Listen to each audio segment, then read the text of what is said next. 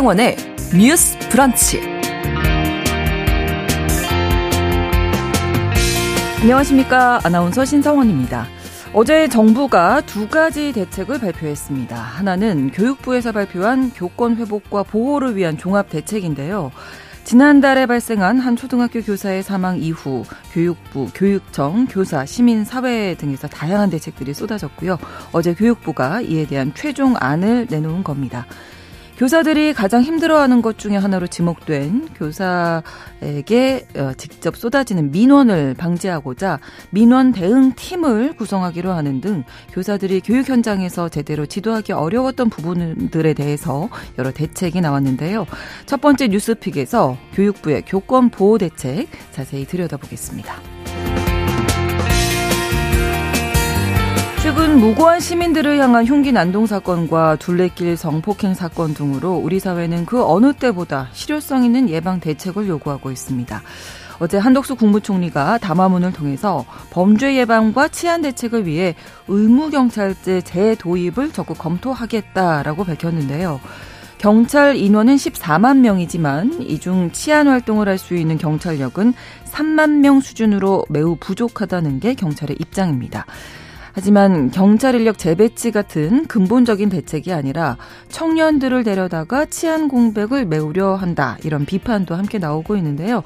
두 번째 뉴스픽, 이미 폐지한 의무경찰제 부활에 대해서 꼼꼼히 들여다보겠습니다. 팔월 이십사일 목요일 신성원의 뉴스브런치 문을 열겠습니다.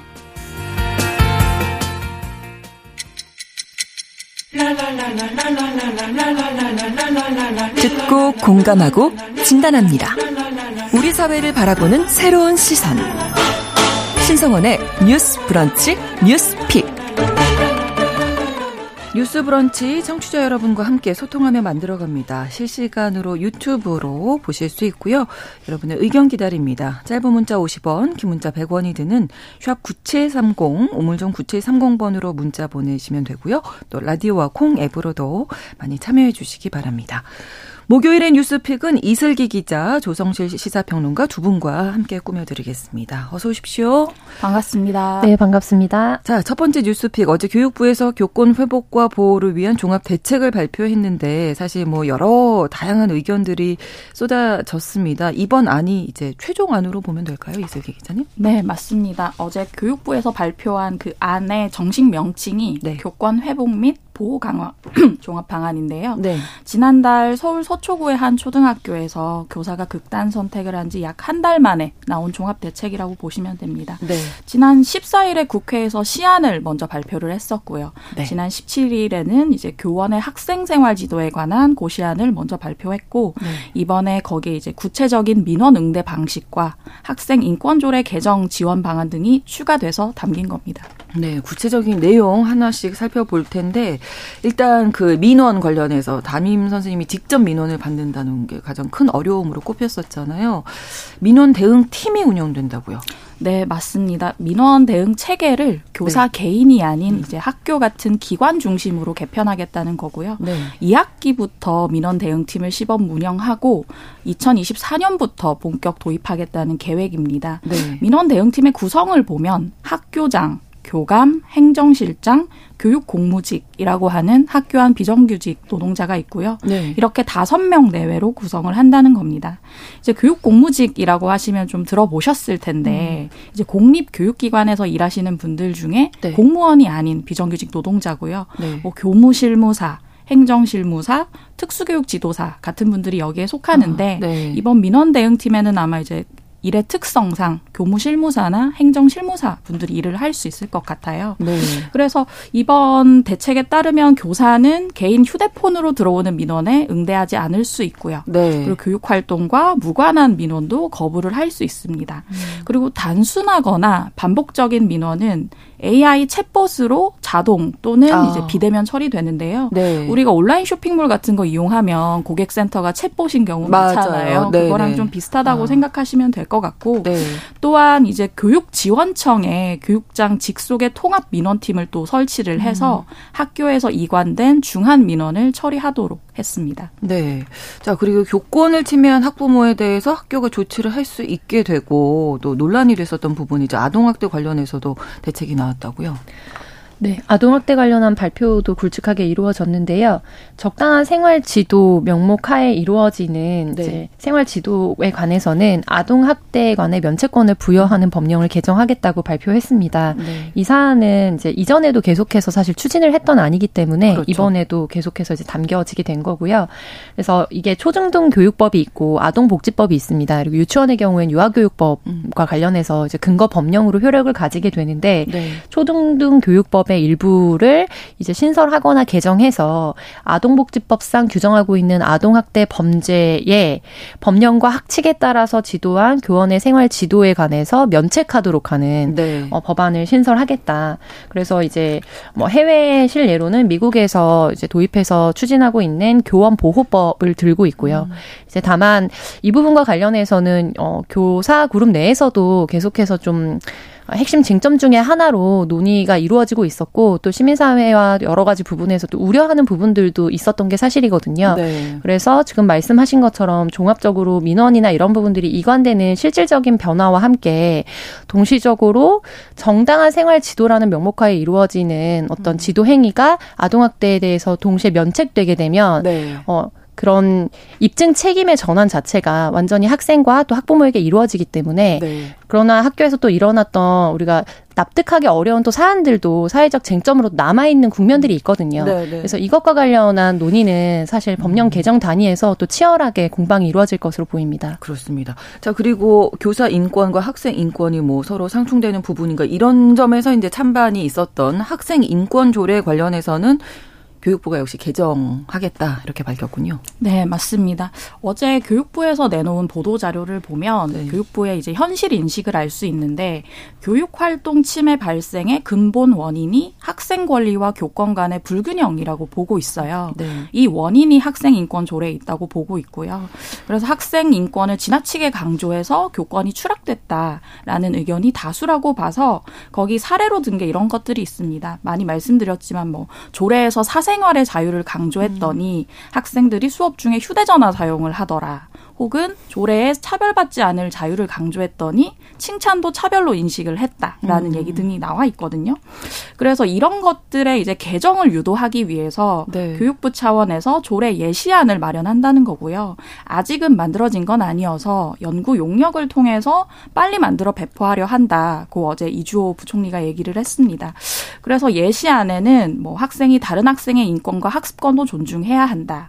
교원의 정당한 교육 활동을 따라야 한다. 라는 내용이 들어갈 것으로 보이는데 이제 문제는 이러한 조례 재개정의 권한은 지자체와 지방의회에 있는 거잖아요. 그렇죠. 근데 중앙부처가 이렇게까지 예시함까지 갖고 나서면 과도하게 개입한다는 비판이 음. 나오고 있습니다. 네.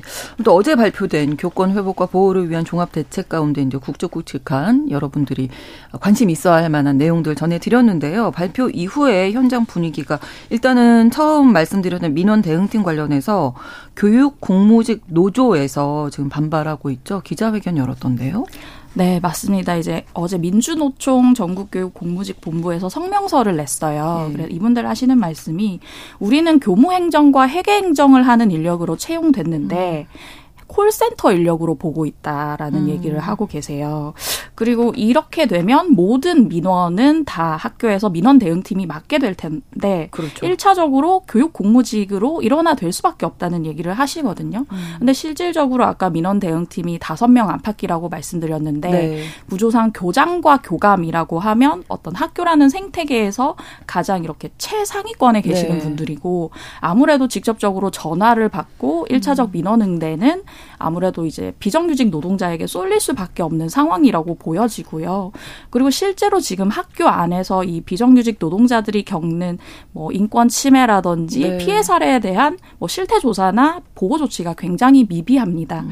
그런데 설문조사 결과를 보면 네. 이제 전국 교육 공무직 본부가 지난 십사일부터 십육일까지 조합원 사천육백팔십칠 명에게 한 피해 실태 설문조사인데 네. 응답자 중 응답자의 열 명 중 여섯 명 은 악성 민원을 받은 경험이 있고 아. 민원의 주체는 대부분 학부모였다고 얘기를 하고 계시거든요. 네. 그래서 지금도 사실 교무실에 전화가 걸려오면 받는 분들이 이분인데 음. 이러한 상황이 더욱 가속화될 것이라는 비판이 나오고 있습니다. 네, 자 그러면 이제 어, 이 민원 악성 민원이라고 이제 뭐 학부모 또 이렇게 연결이 되는데 이 민원 어떻게 좀 처리해야 할까요?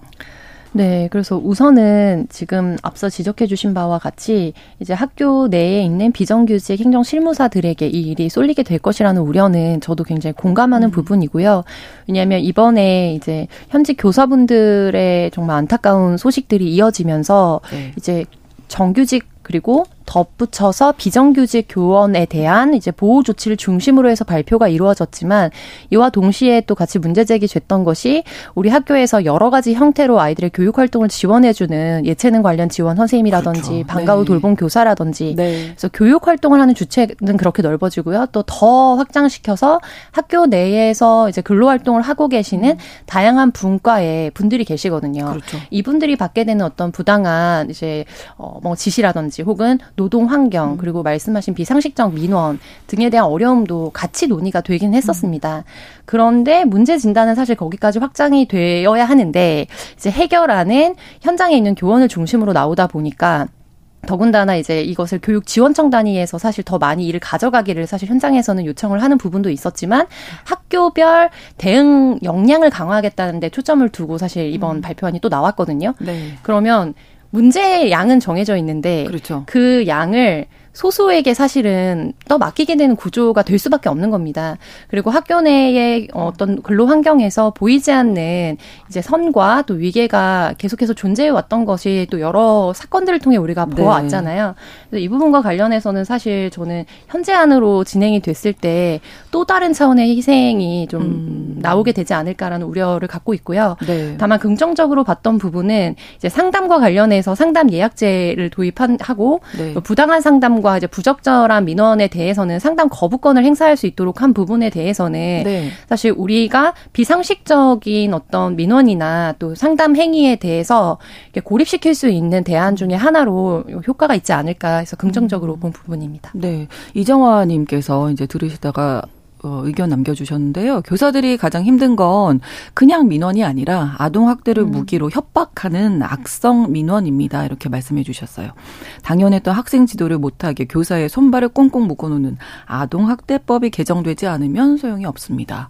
이렇게 남겨주셨는데 민원이 어쨌든 조금 예, 핵심 부분인 것 같기는 한데요. 이 교육부에서도 그래서 이 부분을 중점적으로 발표를 했던 건데 이번 발표 내용 보시면서 어 이런 거는 필요했던 부분 이제 잘 된 것 같다. 아니면 뭐 좀 아쉽다. 이런 부분 좀 말씀 나눠주실까요?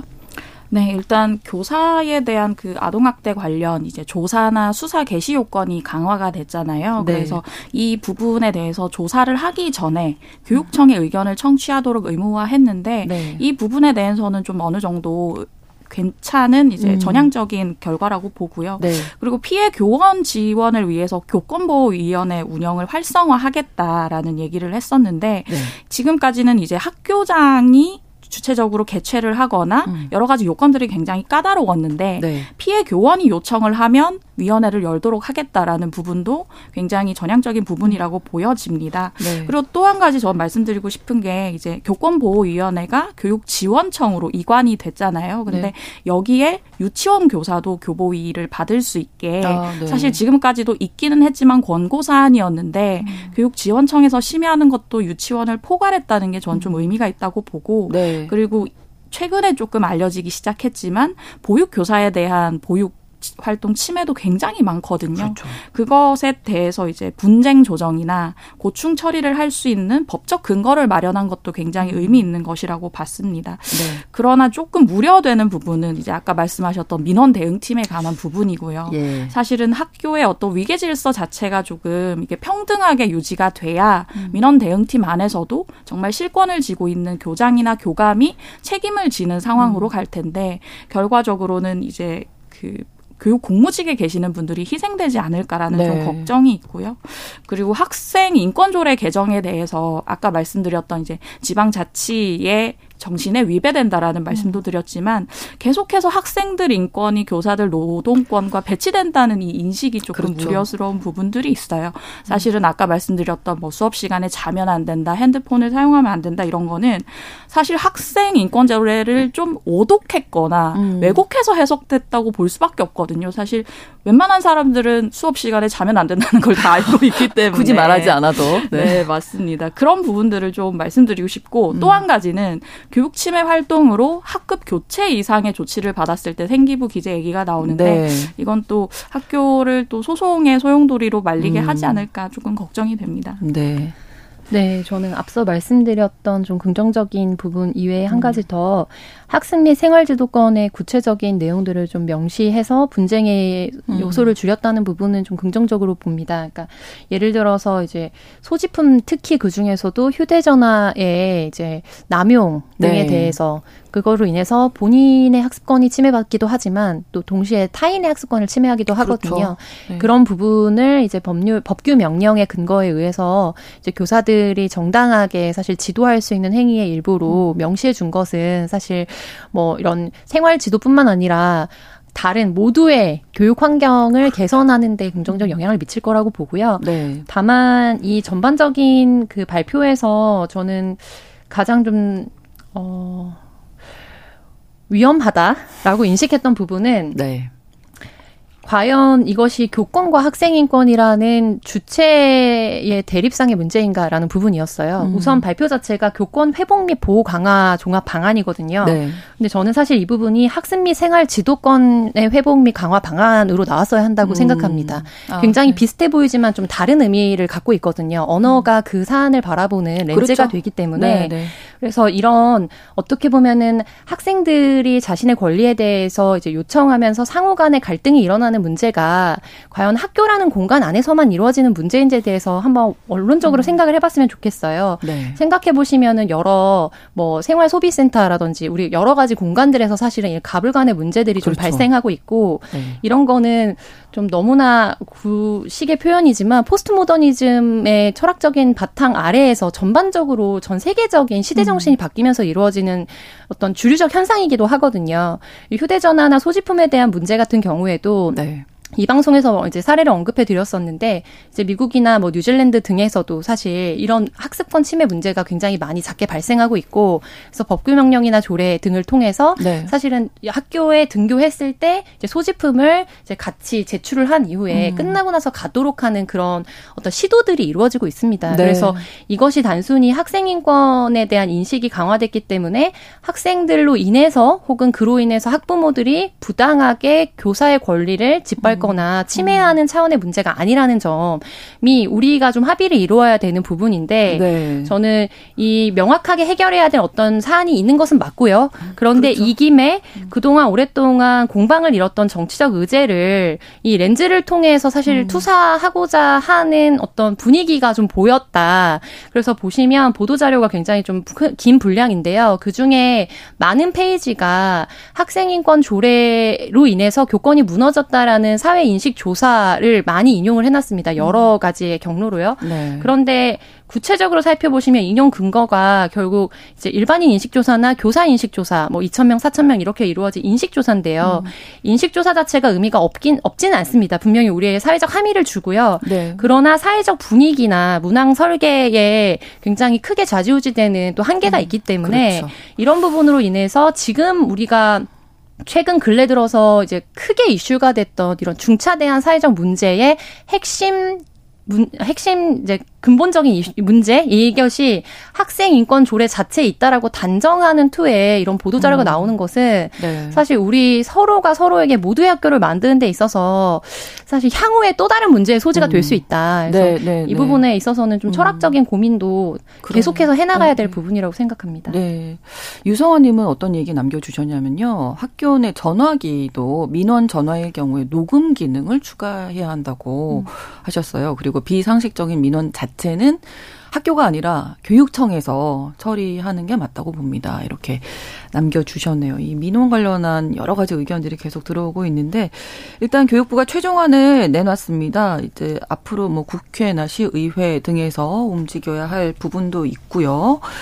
자, 그리고 이번 교권보 목소리의 시발점이 됐었던 그 서희초 교사 사건이 워낙 뜨거워서 그 당시에 이제 뭐 연필 사건이라고 우리가 네. 이제 지명을 하는데 지목이 됐었는데 가해자의 학부모가 경찰과 검찰 수사관이다. 이렇게 또 알려져서 이게 또 논란이 됐죠. 네, 최근에 보도가 됐는데요. 이제 그 고인이 숨지기 직전에 연락을 주고받은 이른바 연필 사건의 가해 학생 어머니가 네. 경찰청 소속의 경찰관이고요. 경위 직급인 것으로 알려졌습니다. 그리고 아버지는 검찰 수사관인 것으로 알려졌어요. 연필 사건 많이들 들으셨겠지만 이제 그 고인의 방 학생이 다른 학생의 이마를 연필로 긁으면서 발생한 네. 사건이고 이 고인이 사망하기 전에 학교에 업무 상담을 열 차례 정도 요청했습니다. 했는데 거기 보면 연필 사건이 언급이 돼 있거든요. 이제 관련 학부모가 개인 번호로 여러 번 전화해서 소름 끼쳤다라는 취지의 내용이 적힌 것으로 알려져 있고 네.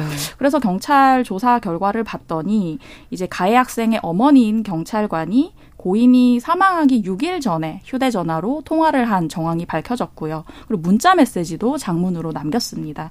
그리고 지난 유월에는 업무용 메신저를 통해서 본인이 경찰임을 암시하는 메시지도 남겼다고 어, 해요. 네. 그리고 가해 학생 아버지인 검찰 수사관 같은 경우는 연필 사건이 발생했던 바로 다음 날 이제 고인과 면담을 한 것으로 알려져 있고요. 이러다 보니까 이제 경찰에서 제 식구 감싸기를 한 것 아니냐라는 음. 논란이 불거지고 있습니다. 네. 일부 언론 보도를 보면 그런 내용이 있는데 수사 초기에 경찰에서 이 사건을 좀 개인적인 사안으로 취급했다. 음. 그래서 이제 기자들에게 좀 보도자제 요청을 했다는 얘기들도 있거든요. 네. 이제 이분들이 다 참고인 신분으로 조사를 받았지만 이제 혐의점이 없는 것으로 나왔고요. 음. 그래서 이제 유족들이 계속해서 이 경찰 수사를 신뢰할 수 없다고 얘기를 하고 계시는데 경찰 관계자는 이제 해당 경찰관은 고위직이 아니다.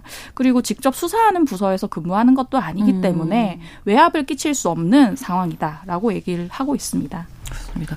쭉 이제 뭐 이야기 들어보면 아까 조성실 시사평론가도 말씀해 주셨지만 교육에 대한 근본적인 우리가 철학적인 문제에 정말 고민을 해봐야 하지 않을까. 앞으로를 위해서도요. 아이들에게 어떤 모습을 가르치고 무엇을 가르쳐야 할지 또 고민을 해봐야 하지 않을까 싶은데 교사분들 지금 교육계 쪽은 어떤 반응일까요? 네, 아까 그 청취자분이 남기셨던 네네. 얘기 중에 이제 그 아동학대 관련 협박적인 네네. 그런 민원이 힘들다고 하셨는데 그 부분을 교육계도 가장 환영을 하고 있는 것 같아요. 음. 이제 정당한 생활 지도와 네. 아동학대 범죄를 분리하겠다. 그리고 이제 교육청 의견을 이제 수사 개시 전에 청취하는 이 부분에 대해서도 음. 좀 네. 긍정적으로 보고 계시고요. 이제 민원 대응팀이 생기는 것도 민원 대응이 일원화된다는 점에서는 긍정적으로 보고 계시는데 좀 이견이 있는 사안이 그대로 담긴 것에 대해서는 좀 의문이 음. 있으세요. 그래서 뭐 대표적인 것 중에 하나가 학생 인권조례 정비에 관한 부분이 있고요. 네. 그리고 이제 민원 대응팀의 책임 소재가 불분명하다는 음. 얘기를 하세요. 네, 이제 네. 교사들이 계속 얘기하는 게 민원 대응에 현장 관리자가 나서야 한다라고 그렇죠. 얘기를 하는데 네. 아까도 제가 말씀드렸던 것과 좀 비슷하게 지금 나온 대책을 보면 민원 책임자가 명확히 교장인지 알 수 없다. 음. 그렇다고 하면 결과적으로 이제 학교의 생태계상 해당 교사에게 민원이 다 전가될 것이다라는 네. 얘기를 하고 계시고요. 그리고 수업 방해 학생을 분리한다는 내용이 고시안에 있었고 네. 이번 대책에 보면 그것 관련 해설서를 만들겠다고 하는데 음. 어떤 방식으로 어떻게 분리하는지에 대한 구체적인 매뉴얼이 없다는 지적도 있었습니다. 네. 조성실 시사평론가. 네. 특히 아동학대 면책권이라고 불리는 음. 법안에 대해서는 저는 우려되는 부분이 있는데요. 그러니까 이제 비상식적인 어, 학부모들의 민원을 차단하고 고립해야 되는 거는 당연히 모든 국민들이 동의하시는 부분일 겁니다. 그렇죠. 그러나 교단에서 이루어지는 비상식적인 교육활동과 또 그리고 성추행 등을 비롯한 이미 일어났던 음. 사건들에 대한 사후적 대처가 교육청 차원에서 그리고 교육부 차원에서 미진했고 이 부분과 관련해서 학생들은 여전히 그 아동학대나 혹은 이제 성추행, 성폭행에 대한 피해를 평생에 걸쳐서 갖고 살아가는 학생들이 그렇죠. 또 미투에 많이 참여를 했었거든요. 네. 그런데 그 과정에서 교원에 대한 보호로 인해서 사실 음. 학생들의 권리가 지켜지지 못했다는 논쟁, 그러니까 논의와 법적 투쟁들이 계속 있었기 때문에 네. 그 부분들에 대해서 어떻게 비상식적인 행동을 한 교원들에 대해서도 명확하게 대응을 하고 그리고 국민들의 알 권리나 여러 가지 사후적인 음. 것들에 대해서 권리를 보장해 주겠다라는 병행 조치가 없이는 사실 네. 이 부분은 공회전을 돌 수밖에 없는 논의라는 생각이 듭니다. 네. 자, 이 부에서 뉴스픽 계속 이어가겠습니다. 열한 시 삼십 분부터 일부 지역에서 해당 지역 방송 보내드립니다.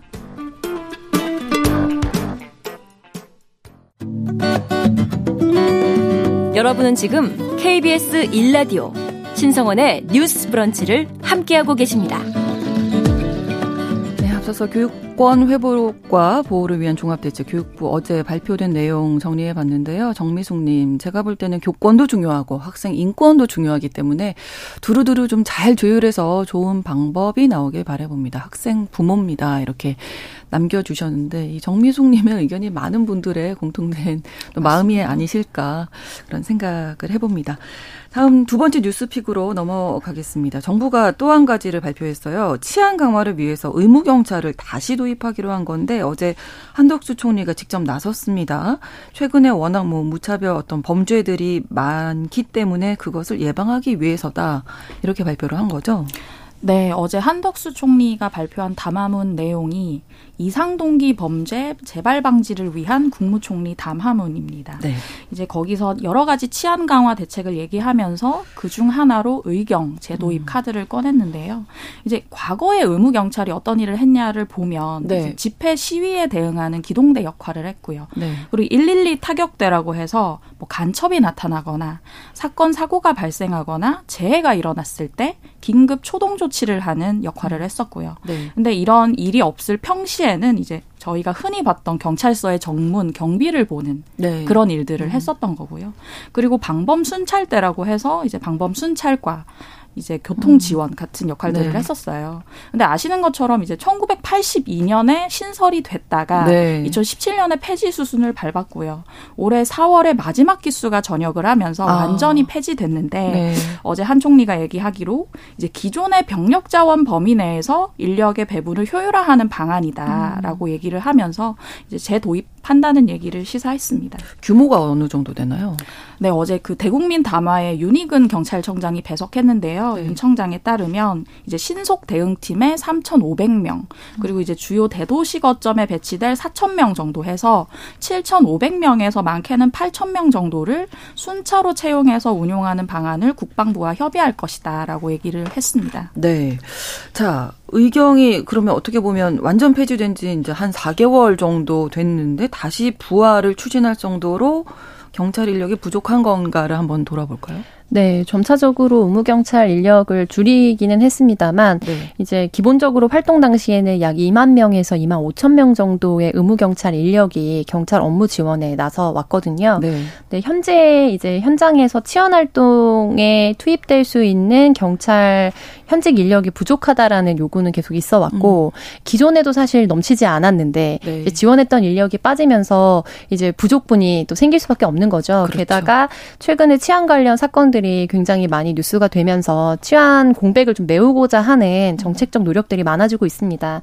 그러다 보니까 전체의 경찰 규모를 한 십사만 명 정도로 봤을 때 치안 활동에 바로 투입될 수 있는 실무 인력이 삼만여 명 수준밖에 안 된다라는 어. 요구가 있고요. 네. 그리고 이와 관련해서 이제 국회 한 의원실이 경찰청으로부터 또 자료 제출을 받아서 발표를 했어요. 네. 서울 지역에 있는 지구대와 파출소 이백사십이 곳을 전수 조사했더니 네. 그중 백오 곳, 한 사십사 퍼센트 사 퍼센트 정도 되는데요. 백오 곳이 정원 미달이다.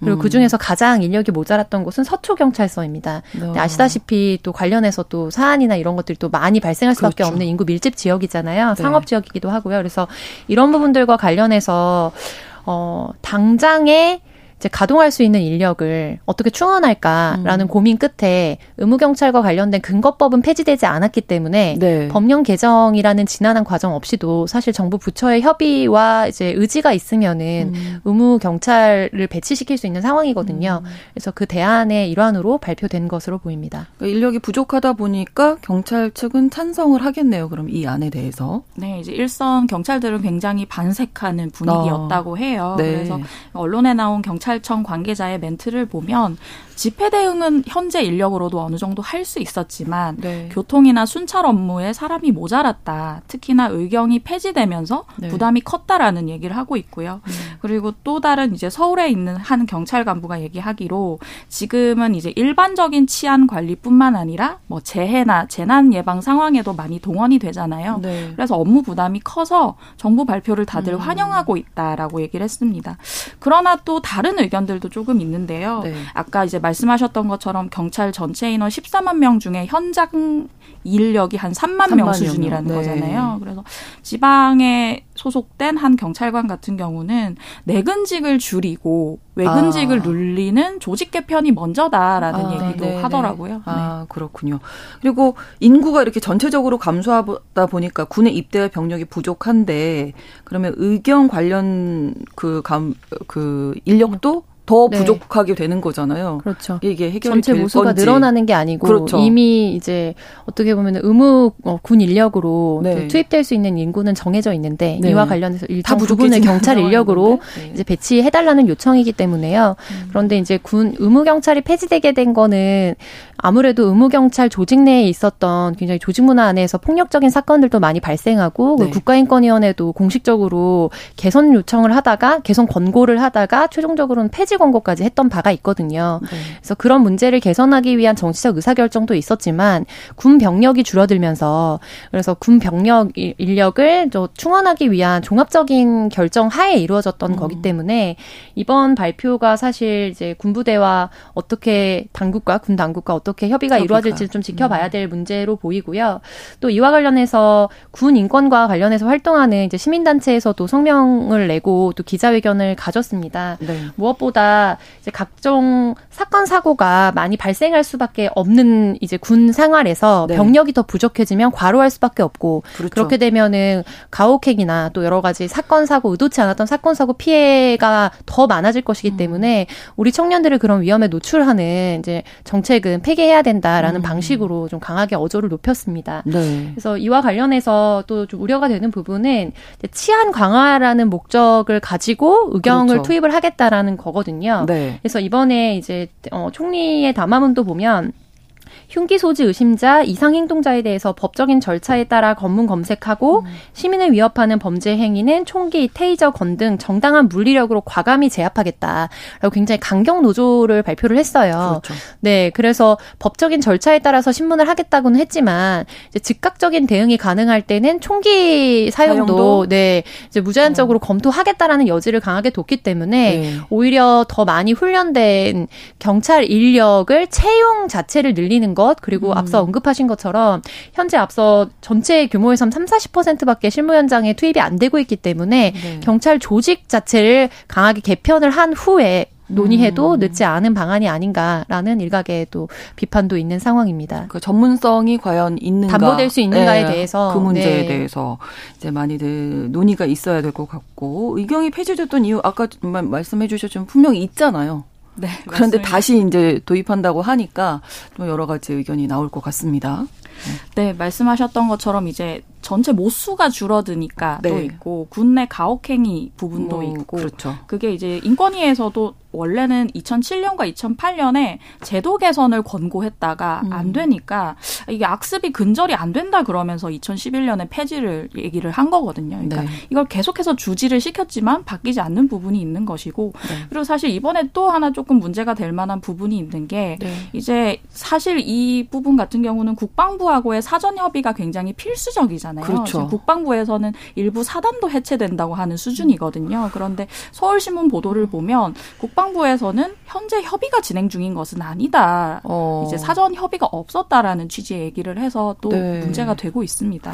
자, 그리고 어제 발표에서 이제 그 이상 동기 범죄라고 네. 이제 용어를 썼어요. 보통 이제 저희가 뉴스에서 묻지마 범죄, 뭐 무차별 범죄 네. 이런 이야기를 하게 되는데 이 부분은 어떻게 보십니까? 네, 사실 경찰이 작년부터 이제 묻지마 범죄라고 하는 것을 이상동기 범죄로 규정을 했고요. 음. 관련 통계 수집했는데 여기서 기준을 보면 피의자와 피해자가 관련이 없어야 하고요. 네. 범행 동기가 없거나 정상적이지 않아야 하고 행위가 전형적이지 않고 비전형적인 경우 이 세 가지에 속하면 이상동기 범죄라고 봤거든요. 네. 어, 지난 이십이일에 이제 당정 국무총리 협의회를 열었을 때 묻지마 범죄라는 것이 이제 범죄 원인을 지운다라고 해서 이상동기 음. 범죄를 쓰기로 했어요. 그런데 네. 이상동기 범죄에 대해서도 얘기는 좀 있습니다. 왜냐하면 해당 범죄자가 너무나 특이한 케이스를 얘기하는 것 아닌가라는 의견이 나오면서 지금 학계에서 얘기를 음. 나누고 있는 상황입니다. 네.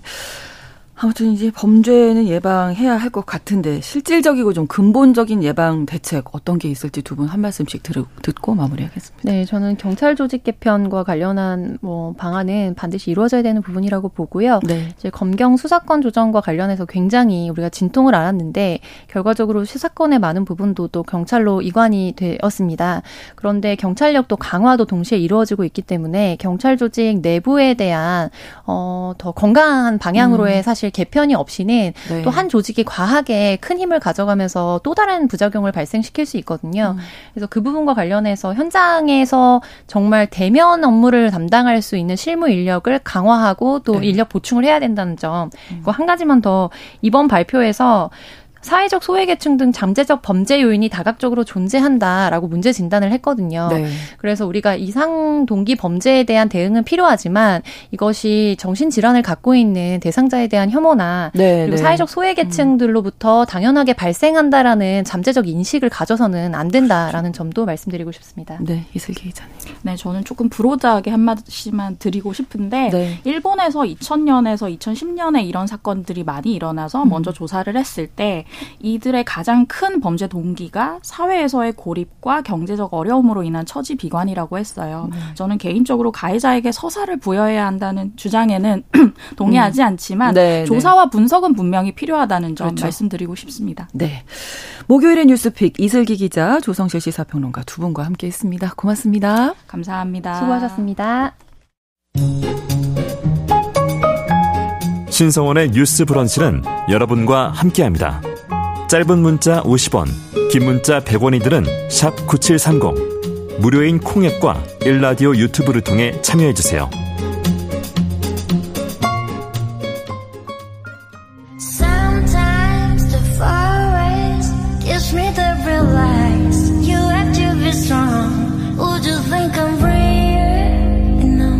대중문화를 바라보는 색다른 시선, 뉴스 브런치, 문화로운 세계. 날카로운 시선으로 대중문화와 사회 현상을 바라보는 시간, 문화로운 세계입니다. 오늘도 문화평론가 손희정 씨와 함께하겠습니다. 어서 오세요. 네, 안녕하세요. 자, 오늘은 뭐 네, 최근 화제작을 가지고 오셨네요. 네, 지난 팔월 십오일 개봉해서 지난 예. 열흘간 쭉 박스오피스 일 위를 차지하고 와. 있는 작품이죠. 네. 오펜하이머 이야기 준비했습니다. 네, 크리스토퍼 놀란 감독의 신작인데 뭐 여러 아, 얘기들이 예, 네. 지금 나오고 있어요. 메멘토, 네. 뭐 다크나이트 시리즈, 음. 인셉션, 인서, 인터스텔라. 네. 한국인이 너무 사랑하는 감독이고요. 네. 그래서 이제 개봉 전부터 예매가 불티나게 아, 나가는. 그렇군요. 네, 저도 고생해서 아이맥스 잡아서 겨우 보고 온. 네. 네. 작품입니다. 예. 어떤 내용인지 먼저 좀 정리해 주실까요? 네. 맨하튼 프로젝트를 성공적으로 이끌었던 실존 인물 물리학자 제이 로버트 오펜하이머의 삶을 따라가는 작품인데요. 네. 오펜하이머는 미국의 양자역학을 소개한 물리학자 중 한 명입니다. 사람들이 그를 평가하는 이름이 굉장히 여러 개 있는데요. 네. 호사가. 호사가. 바람둥이, 음. 심각한 우울증 환자, 아. 거만하고 현학적이며 사람을 깔보는 인간. 하지만 동시에 학생들을 굉장히 사랑하는 선생이었고요. 음. 누군지, 누구든지 설득할 수 있는 정치력을 갖춘 사람이기도 했습니다. 아, 네. 이렇듯 현대사의 가장 중요한 족적을 남긴 인물이자 굉장히 음. 매력적인 인물이었고요. 영화는 그의 전기인 아메리칸 프로메테우스를 원작으로 합니다. 네. 이 작품은 이천육년에 풀리처상을 수상을 했는데요. 지금 한국 출판 시장에서도 바람을 네. 일으키고 있습니다. 네, 아메리칸 프로메테우스 전기를 바탕으로 한 영화 오펜하이머 인데 일단 맨하튼 프로젝트 얘기하셨잖아요. 네. 요거부터 좀 알아야죠, 저희가. 네, 이 영화를 알려면. 네. 이 맨하튼 프로젝트는 천구백사십년대 초 제이차 세계대전 기간 중에 미국이 주도하고 영국과 캐나다가 공동으로 참여했던 원자탄 개발 프로젝트의 이름입니다. 음. 이 프로젝트가 착수된 게 천구백사십이 년 루즈벨트 대통령 때였는데요. 네. 독일에서 원자탄을 개발할 수도 있다는 사실이 물리학자들 사이에서 이제 음. 암암리에 알려지면서 네. 당시의 대표적인 물리학자였던 레오 실라르드와 앨버트 아인슈타인 아. 네, 상대성 이론 아, 이분 예. 영화에 출연하거든요. 아인슈타인이다 아, 이러고 아인슈타인이 나오시는군요. 네, 나오는데요. 네. 많이 나오진 않지만 중요한 인물로 오. 등장을 했는데 네. 어쨌든 이 두 몇몇의 이제 물리학자들이 이야기를 하면서 아. 루즈벨트 대통령한테 편지를 쓰게 됩니다. 대응해야 된다. 네, 이거 굉장히 위험하고 음. 유일한 방법은 미국이 독일에 앞서서 원자탄을 개발하는 것이다. 아. 이렇게 설득을 하게 되고요. 이 프로젝트가 시작이 됩니다. 음, 그렇군요. 원자탄이 사실 위험하잖아요. 이 차 음. 세계대전을 끝냈고 예.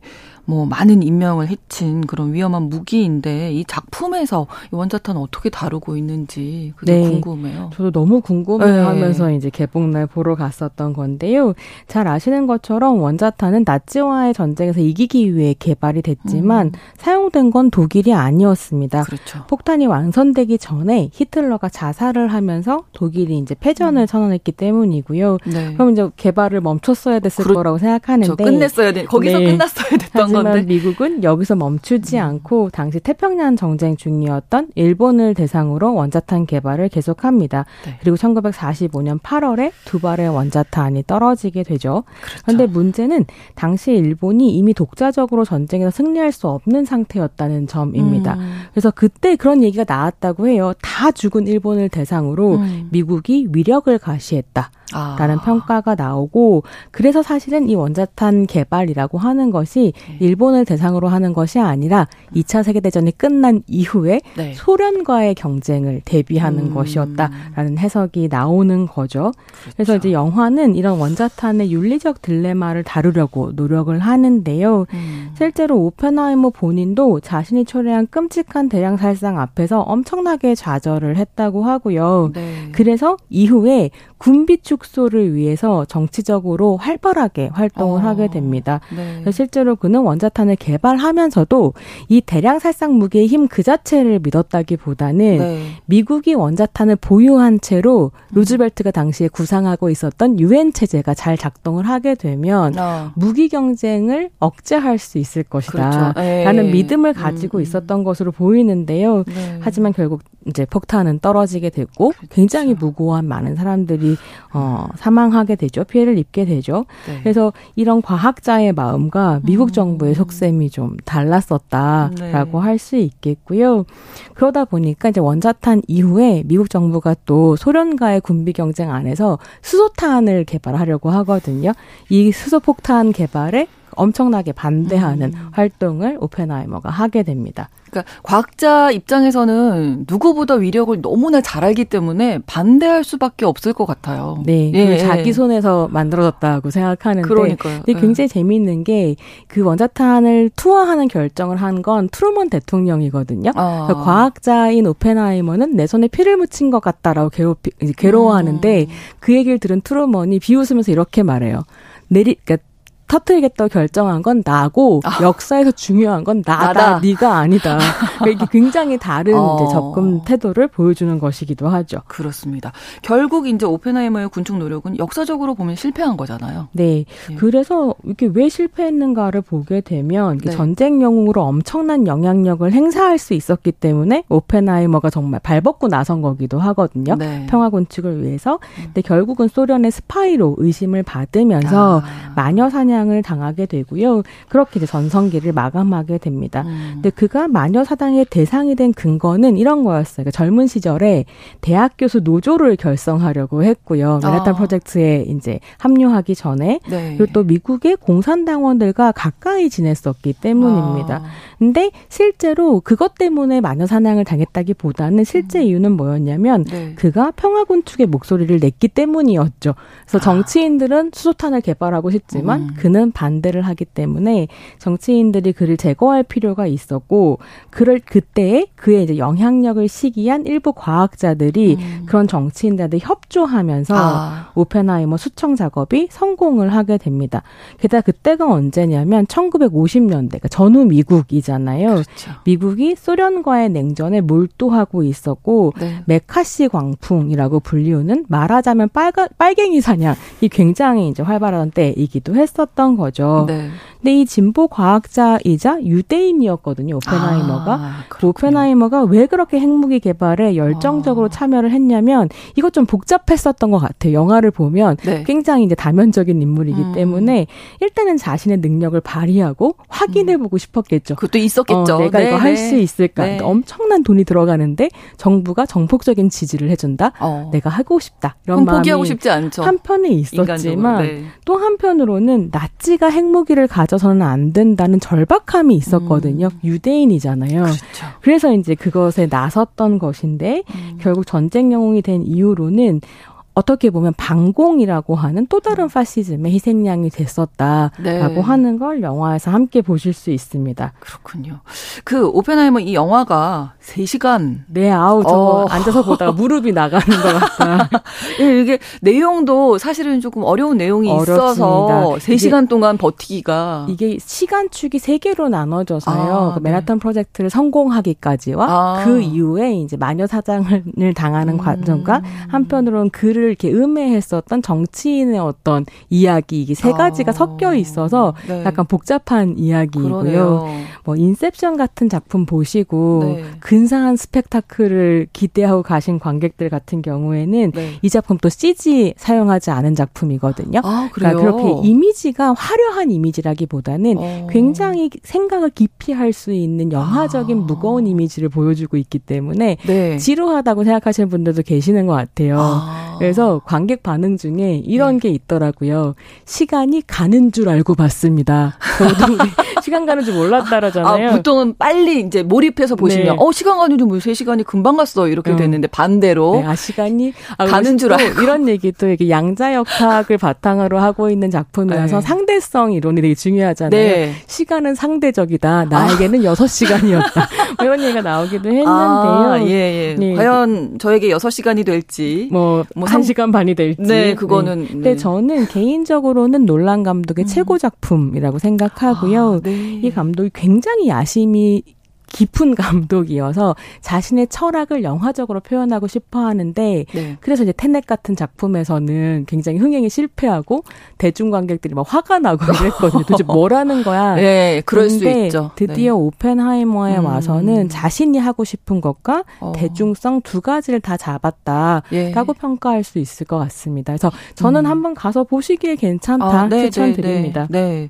자, 우리나라에서는 특별히 또 팔월 십오일에 맞춰서 개봉을 했거든요. 네, 이게 마케팅 전략으로는 꽤 성공적인 네. 선택이었다고 생각하는데요. 이게 의미가 있는 거죠. 네, 그리고 네. 또 이제 뭐 한국인 입장에서는 미국의 네. 원자탄이라는 게 우리에게 광복을 가져다준 테크놀로지 그렇죠. 이렇게 볼 수도 있. 그렇죠. 네, 하지만 네네. 역사적으로 보자면 저는 팔월 십오일 너무 기이한 선택이었다고 어, 생각하는데요. 네. 일단은 이십만 명에 달하는 무고한 사람들이, 근데 거기에 물론 조선인도 포함되어 있었습니다. 네. 그렇게 무고한 사람들이 희생당했다는 점을 생각하면 인도주의적인 차원에서도 그 날짜에 맞춰본다라고 하는 건 좀 음. 이상하다는 생각이 들었었고요. 네. 다른 한편으로는 물론 덕분에 조선은 해방을 맞이했지만 네. 이어진 것은 분단이었고 그렇죠. 소련과 미국에 의한 군사통치였습니다. 근데 이 한반도에서 벌어진 수많은 학살이라고 하는 게 사실 그 분단체제로부터 비롯이 되었고 음. 우리 여전히 그 영향력 아래 살고 있잖아요. 그렇죠. 근데 심지어 지난 광복절 대통령 축사에서도 또 공산 전체주의 세력이라는 이제 말이 나왔었는데요. 예. 이게 좀 놀라웠던 게 일본의 식민 지배나 과거사 청산에 대한 언급은 한마디도 없이 음. 정부와 생각이 같지 않거나 뭐 정부의 눈에 가시 같은 존재가 있다면 다시 음. 빨갱이 낙인을 찍겠다라는 의지를 대통령께서 입 밖으로 내신 게 아닌가. 음. 근데 오펜하이머를 보면 그 이념 사냥이라고 하는 예, 게 얼마나 무서운 건지 좀 볼 수 음. 있잖아요. 그래서 아, 이것은 좀 염려스럽다라는 생각을 영화를 보니까 어. 축사를 듣고 영화를 보니까 마음이 네. 좀 복잡하더라고요. 음. 근데 그렇게 생각해 보면 그 원자탄이 떨어진 이후에 미국 패권이 이 세계에 열렸는데 네. 그건 전후 시스템이라고 할 수 있을 텐데요. 그 전후 시스템으로부터 한국이 아직 벗어나지 못한 것은 아닌가라는 아. 생각과 더 염려되는 건 그런 체제의 일부분이 음. 한미일 삼각관계 인 건데요. 네. 오늘 또 후쿠시마 오염수가 네, 네. 오후에 이제 방류된다고 하니까 한미일 삼각관계 안에서 네. 사실 방류되는 거거든요. 그렇죠. 오늘 제가 방송을 준비할 때는 그냥 오펜하이머 얘기를 하고 싶어서 준비를 했는데 많은 생각을 하셨겠는데요. 예, 생각이 굉장히 복잡해지더라고요. 예, 예. 그다음 이제 영화의 메시지 자체도 원폭 음. 이후에 열린 전후의 미국 패권과 미국 중심의 세계 질서를 단순하게 긍정하고 있지는 않거든요. 네. 그래서 왜냐하면 오펜하이머가 이 강력한 무기가 영화란, 영원한 평화를 가져오리라고 기대를 했었던 건데 음. 사실 그 이후에 열린 세계라고 하는 건 군비 그렇죠. 경쟁이고 그렇죠. 더 큰 무기들만 계속 그렇죠. 나오고 있고 네. 그래서 이런 것들이 좀 함께 우리가 고민해봐야 될 텐데요. 이 영화의 군축 메시지가 한국 관객들한테 잘 가닿았으면 좋겠다. 어.